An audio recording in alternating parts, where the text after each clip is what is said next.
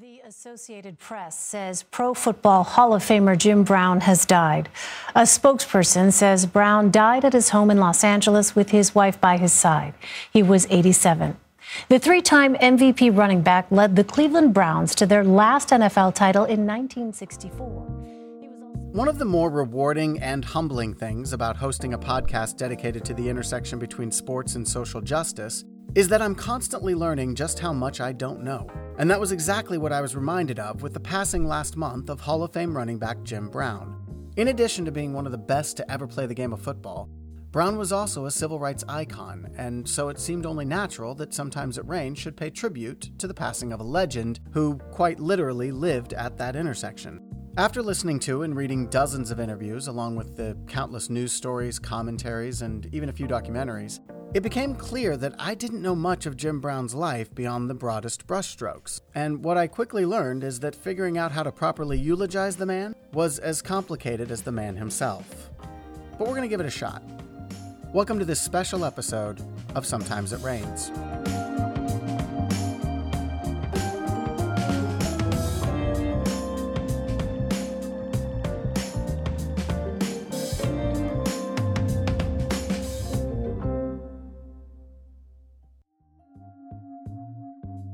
James Nathaniel Brown was born February 17, 1936, on St. Simon's Island in Georgia. Born into poverty in a deeply segregated South, Brown's early life wasn't easy. His father left when he was a few weeks old. Not long after that, Jim's mother took a job up north as a maid in Manhasset, New York, leaving Brown to be cared for by his great grandmother. Seven years later, his mother came back for him and moved him up to Long Island.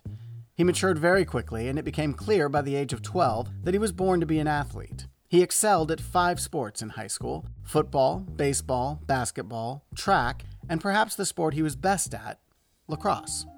There were a number of scholarships available to Brown, but his mentor, Kenny Molloy, convinced him to enroll at Syracuse. Syracuse wasn't offering a scholarship, though, so Molloy, remarkably, convinced the people of Manhasset to pay for Brown's first year, assured that the university would take care of him once they saw his athletic prowess. What Brown quickly discovered, however, was that the racism he'd escaped in the South was just as prevalent up north. The football team refused to play him, he was segregated from the other players. He spent most of his short lived basketball career on the bench due to an absurd rule Syracuse had that three black players couldn't start for the team at the same time. But even the deep seated racism of the time couldn't squash Brown's unparalleled excellence in lacrosse. In interviews I found more than once, opponents and teammates alike referred to him as likely the greatest lacrosse player of all time. As great as he was, however, Brown knew there was little chance he was going to make a living playing lacrosse, and he finally found an opening on the football team.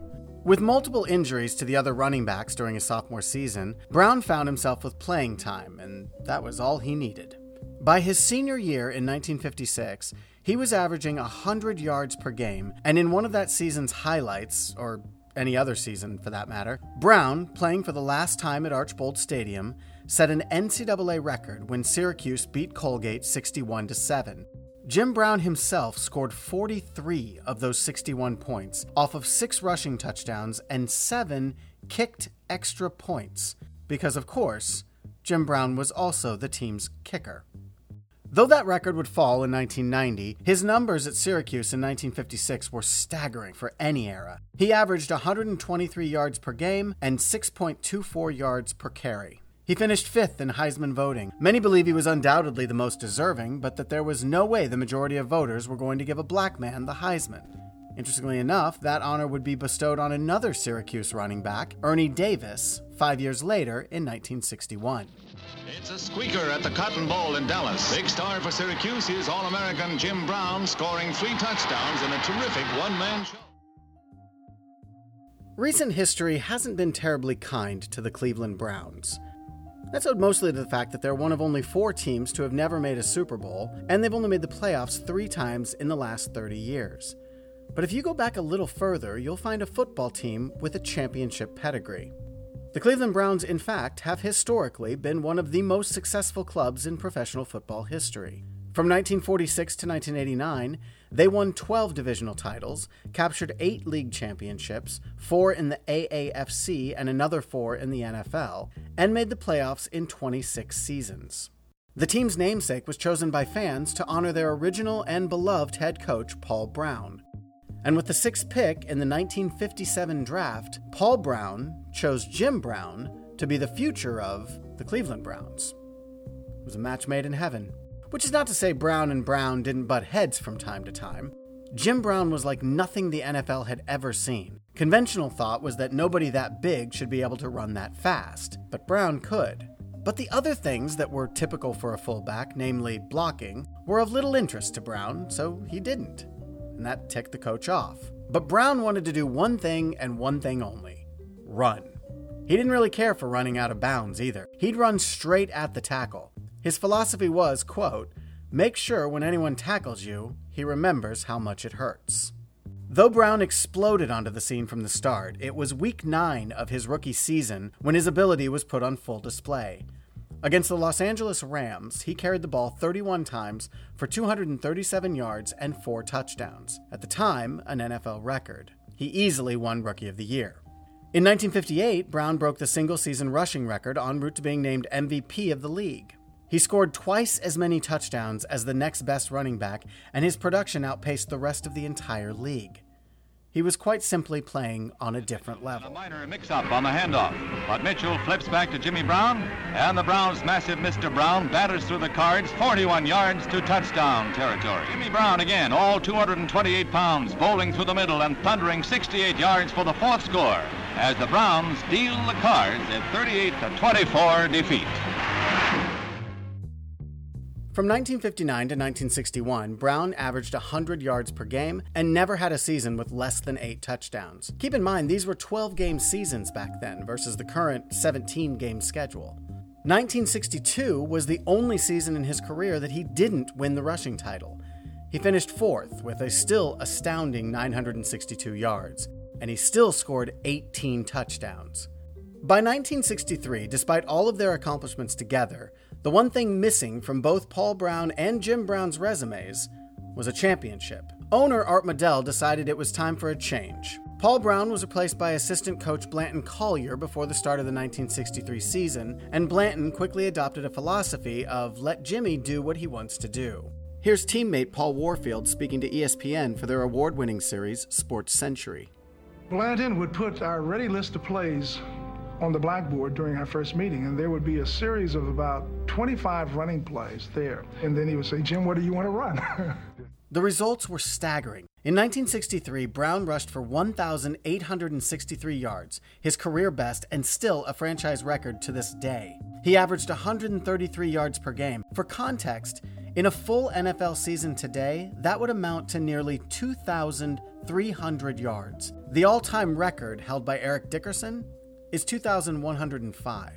In 1964, Brown had another stellar season, scored the 100th touchdown of his career, but more importantly, the Cleveland Browns won the 1964 NFL championship, beating the Baltimore Colts 27 to 0. Happiness is a team called the Cleveland Browns. Owner Art Modell talks quietly to Jim Brown, then hugs him gratefully. This is the overjoyed Browns' first championship. In 1965, Brown won the MVP again, rushed for 1,544 yards, scored 21 touchdowns, and made it to the title game again, this time losing to the Green Bay Packers. After nine seasons, Jim Brown had become the first player to ever break 10,000 rushing yards in a career, and had set multiple franchise and NFL records, some that would stand for 40 years or more. But perhaps the most astonishing statistic of all in nine years of hitting as hard as he could and being hit as hard as they could, Jim Brown never missed a single game.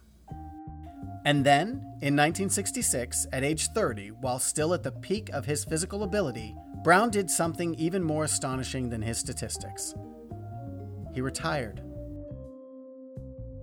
A few years earlier, Brown had discovered an interest in acting after appearing in the Hollywood Western Rio Conchos. In 1966, he was working on the World War II action film The Dirty Dozen, and bad weather had delayed filming. When Modell learned that Brown would be reporting late for camp in order to finish the film, he was furious and threatened to fine Brown for every week he missed camp.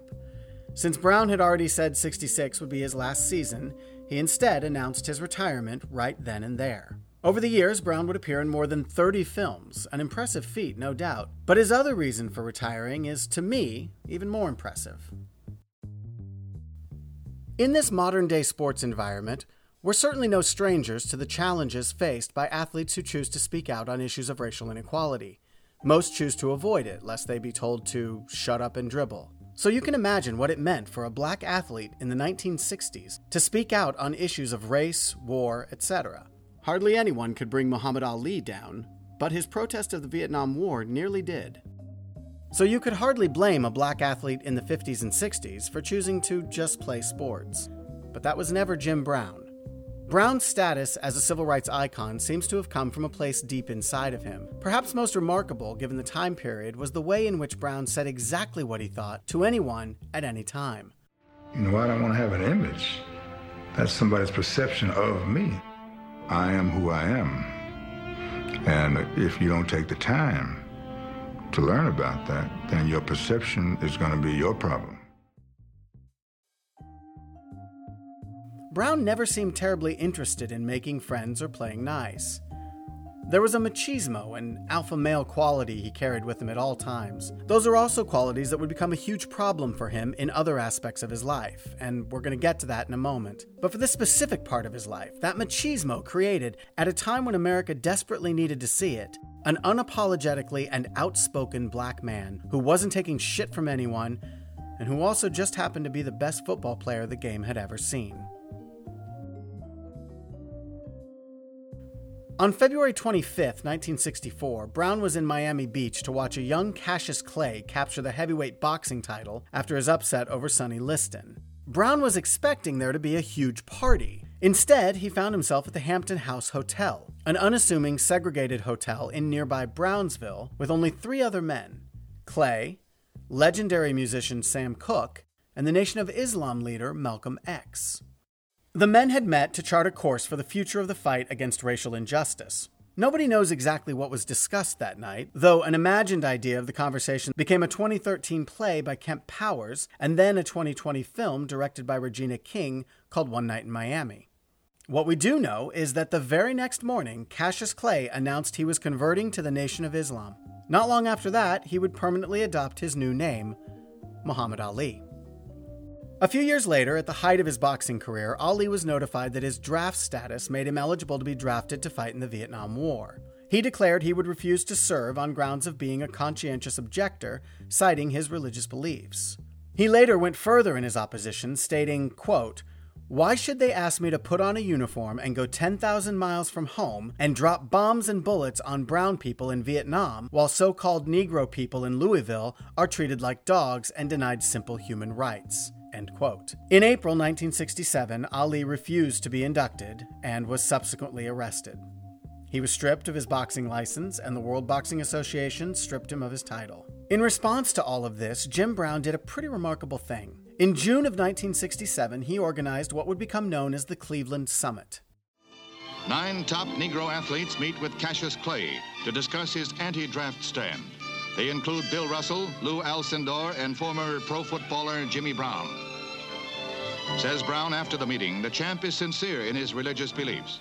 Brown gathered a handful of the most prominent black athletes in the country in what initially was described as an effort to convince Ali to change his stance and agree to serve his country. In addition to Brown and Ali, at this meeting were Boston Celtics superstar Bill Russell, Kareem Abdul Jabbar, though he was still Lou Alcindor at this point, and several of NFL's most prominent players, including Curtis McClinton, Bobby Mitchell, and Willie Davis. Also present was Carl Stokes, who would soon be elected mayor of Cleveland, making him the first black mayor of a major American city. Over time, apparently the truth behind the meeting has proven to be less idealistic than the original mythology. There were a number of motives behind the meeting, some economic. There was said to be a deal on the table that the government might drop the charges against Ali if he agreed to participate in boxing matches overseas for U.S. troops. A company called Main Bout was set up and would run the operation, and several of the men in the room were partners in the company and stood to gain money if they could convince Ali to change his stance, including Jim Brown. As the meeting ended, they held a press conference huddled around Ali as he announced that nothing had changed and his stance was the same as it always was. However, while Ali didn't change his mind, many of the men in the room changed theirs and gained even greater respect for Ali. As Bill Russell told Sports Illustrated, quote, "He has something I have never been able to attain and something very few people I know possess. He has an absolute and sincere faith. I'm not worried about Muhammad Ali. He is better equipped than anyone I know to withstand the trials in store for him. What I'm worried about is the rest of us. End quote. While they may not have intended to, the lasting image of that summit is of a collection of very prominent black athletes standing in solidarity with a fellow black athlete who was standing up for something he deeply believed in. It's become a defining image in the fight for civil rights in the 1960s. Brown's civil rights accomplishments continued, from debating segregationist Georgia Governor Lester Maddox on The Dick Cavett Show. I feel that the way to bring about equality of black people in the system is What through about equality of white people? Now, I I- won't interrupt you every time you keep calling black people. Well, if what you- about if equality you- of all people? If you interrupt me, Governor, I can't talk to you. well, I'm gonna, You're just going to talk about to black helping negotiate a highly successful gang truce in Los Angeles, which helped reduce violence in 1992. Yet perhaps the most lasting monument was his work with African American economic development. Inspired by the Black freedom movement's emphasis on self reliance, Brown helped found the Black Economic Union, which pursued a capitalist economic approach to racial equality. Brown maintained that this group helped support 400 African American businesses during its most active period, 1967 to 1974. At the height of mass incarceration in African American communities, he launched the Amer-I-Can Foundation, which helps formerly incarcerated youth develop job skills and improve the quality of their lives by equipping them with the necessary tools for self improvement. Both organizations exist to this day. Jim Brown has undeniably made a lasting impact as an athlete, as an actor, and as a civil rights leader. But there's another part of his legacy a darkness, an anger. He often came off as cranky in interviews, criticizing everyone from Michael Jordan to Tiger Woods, and saying that today's athletes are too soft. But Brown's actions didn't stop with abrasive interviews. Rather, he has a long history of physical abuse allegations. The first accusation came in 1965. An 18 year old woman testified that he assaulted her in a Cleveland motel. The verdict was not guilty. She later filed a paternity suit, though the jury found in Brown's favor. In 1968, police found Brown's then girlfriend, model Ava Marie Bohn-Chin, half conscious on a concrete patio beneath Brown's second floor balcony. It was believed Brown threw her from the balcony during a fight. Brown was charged with assault with intent to commit murder. He insisted she had fallen, and when Miss Bohn-Chin refused to testify, the case was dropped. Brown did pay a $300 fine for an altercation with a police officer during the investigation. In 1969, Brown was accused of assault and battery stemming from a traffic accident. Not guilty. In 1978, he served one day in prison for beating and choking his golfing partner. 1985, charged with raping and assaulting a 33 year old woman in his home. Charges were dismissed based on inconsistent testimony. And in June 1999, Brown was arrested and charged with making terrorist threats towards his wife and threatening to kill her. Police arrested the 63 year old legendary Cleveland Brown star at his Hollywood home for allegedly threatening to kill Monique and smashing her car windows with a shovel. Monique says she was emotional and overreacted. He was later found guilty of smashing her car with a shovel. He was sentenced to three years probation and domestic violence counseling as well as community service. When he refused these terms, he was sentenced to six months in jail. Spike Lee, in interviews for his documentary about Jim Brown, has said the reason for Brown's refusal was based on principle. The judge felt that the best way to utilize Jim Brown's resources is to pick up garbage on the highway. And Jim is a very proud person, and he felt to be de- dehumanizing to do that. So he said, I'm not doing that, and I'd rather Take the time. take, so he's taking six months. That doesn't We- surprise you at all, does it? It does not. It's consistent with his character. On many occasions, Brown asserted that he was a constant target because of his race and celebrity status. According to the New York Times in April 1969, in which he spoke about the balcony incident, he said, quote, "The cops were after me because I'm free and black and I'm supposed to be arrogant and supposed to be militant, and I swing free and loose and have been outspoken on racial matters and I don't preach against black militant groups and I'm not humble." End quote. Some have questioned whether this violence is related to CTE and the impact concussions have had on so many former football players like Brown. Larry King asked him directly if he thought maybe he had suffered concussions. Did you ever get a concussion? Uh, I didn't call it that. But I'm sure I had one against New York, your guys. Uh, Sam Huff hit me behind the head, and uh, I couldn't remember the plays. So I guess that would be considered. Which is exactly the response we've learned to expect from Jim Brown.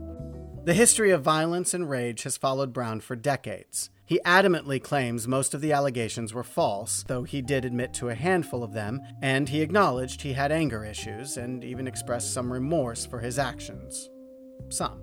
A lot has to do with things I've done, a lot has to do with things I've been accused of, but most of it has to do of the reporting of those things. For example, they said I threw a, a female off of a balcony, which was totally untrue. Two people, the only two people in the room were Jim Brown and Eva Bohn-Chin. Her version of what happened and his version. And what do you think happened? It looks bad. She says he came towards her, the next thing she knew, she was in the hospital. In the end, I know there are those who say you have to look past the violence and appreciate the remarkable contributions he made on the field and the very important work he did within the civil rights movement. Others will say all of that is overshadowed by the domestic abuse allegations and that we shouldn't be celebrating this man under any circumstances. I have a problem with him being celebrated uh, to the extent that he's celebrated. A charge is what? It's a charge, right? What have I been convicted of? Like so many others in American history, this complicated story of Jim Brown has left many unsure how to treat the legacy of the football phenom. Reporter Jerry Izenberg, speaking on Sports Century, had his own take on Brown's place in history. Look, he was a great football player. His heart was in the right place about wanting to see America get better, but that's where it stops. The advent of social media and a 24 hour news cycle means we learn more about the personal lives of those we put on a pedestal than we ever did before. Not just our sports heroes, but actors, musicians, political leaders, etc. Each of us has been put in the position of determining how we grapple with that information. Does the good someone did outweigh the bad? Or is it the other way around? We'll have to determine that for ourselves. Perhaps the answer lies in simply making sure when we tell his story, we tell his whole story the good and the bad, which I hope is what we've done here today. Thanks for listening.